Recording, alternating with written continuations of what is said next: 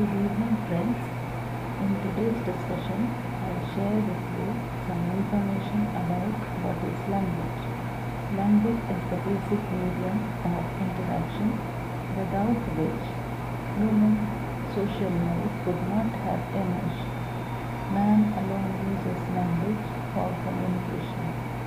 Language, in fact, is the great tool which has This is made clear in the definition of language given in the Encyclopedia Britannica.